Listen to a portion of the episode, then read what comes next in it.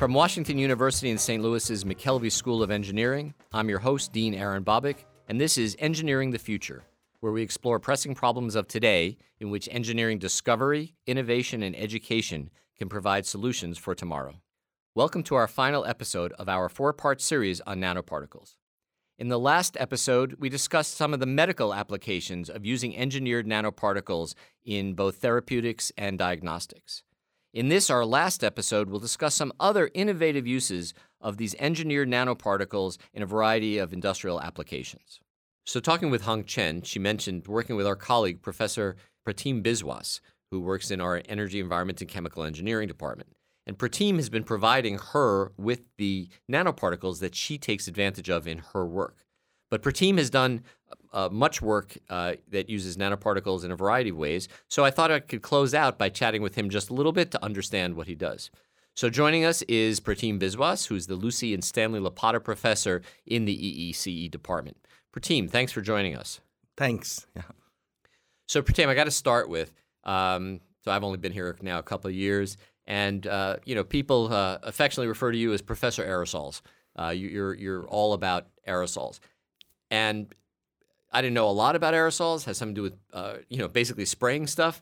But you use aerosols to produce these nanoparticles. Now that's different than Srikanth. We talked to Srikanth Singamaneni about using chemistry to do it. So can you briefly just describe what it means to, you know, what are aerosols and how do you use those to produce nanoparticles? Yeah, aerosols are basically small particles suspended in some gaseous medium and the way we uh, sort of utilize this, it's a fascinating field which deals with uh, the formation of these small particles, their growth, their transport, how they move around, and then ultimately even their deposition. So we utilize these principles to intentionally produce materials uh, from the gas phase. So we start with the molecular state and then can assemble these things into clusters and then particles. And obviously, uh, as these are wanted or good particles, as we refer to, uh, we can tune the functionality for specific applications. So those of us that are uh, most of our understanding of aerosols has to do with spray cans. Right. Uh, basically, there there's a liquid yes. and there's a gas right. under pressure, and right. that forces the liquid through some sort of a nozzle. Right. And that nozzle, because of the way the pressure interacts there, causes this liquid to essentially produce airborne particles. Correct. Now, I guess what you guys do must be a little more sophisticated than that. Correct. Yeah. So here we are actually starting with some precursor chemicals in the vapor state or what we refer to as the molecular state. So we have we have something that's already gaseous. It's yes, vapor. It's uh, gaseous. They could react because chemical reactions could be driven rapidly in this state and then we can produce a material that is desired.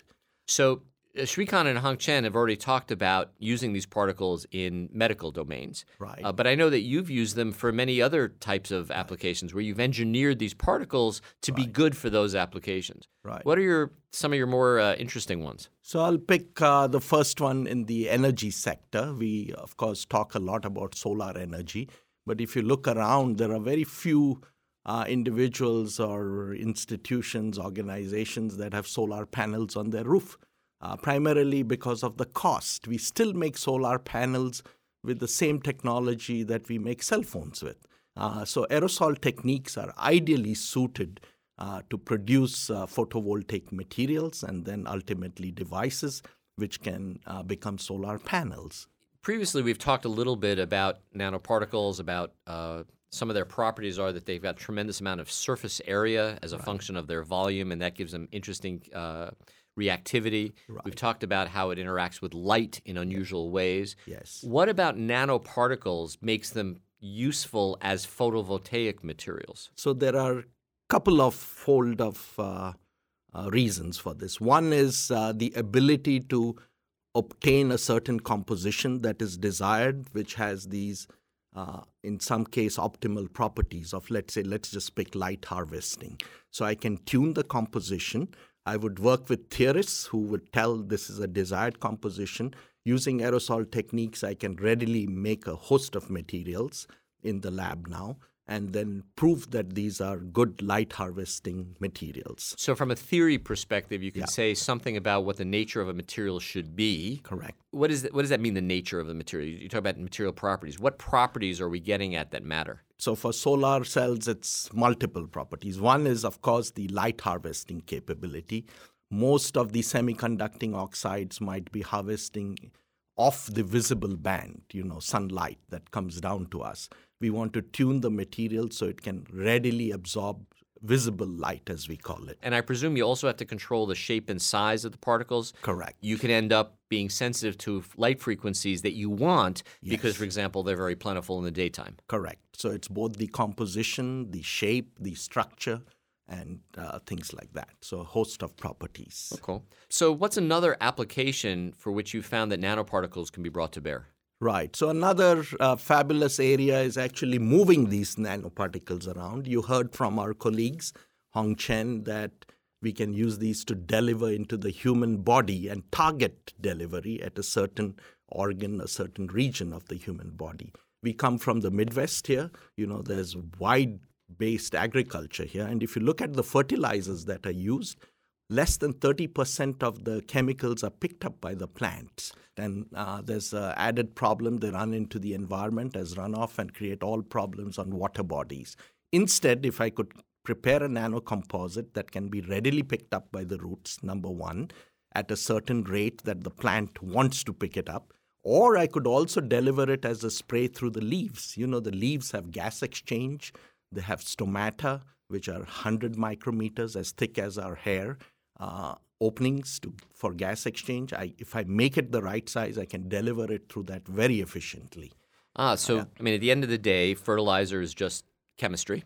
It's a matter of producing, pr- providing the right molecules to the plant. Right. And what you're saying is, instead of dumping them in aggregate and then hoping it goes up, I guess through the water, Right. uh, that we can do it through the air, essentially, Also. through the uh, pores. I'll, I'll call them pores, even though they're not Correct. exactly pores, uh, in the plants themselves. And this is where, again, having nanotechnology available, so you can make the chemistry that you want to be in the shape and size that you want, Right. would give for efficient delivery. Correct. That's correct. And uh, you know, farmers have been using this now as uh, tests or field trials, and they're very uh, excited about this product because they have to use a lot less, saves them money. So the benefit of this nanoparticle technology is directly to the consumer. In this case, the farmer.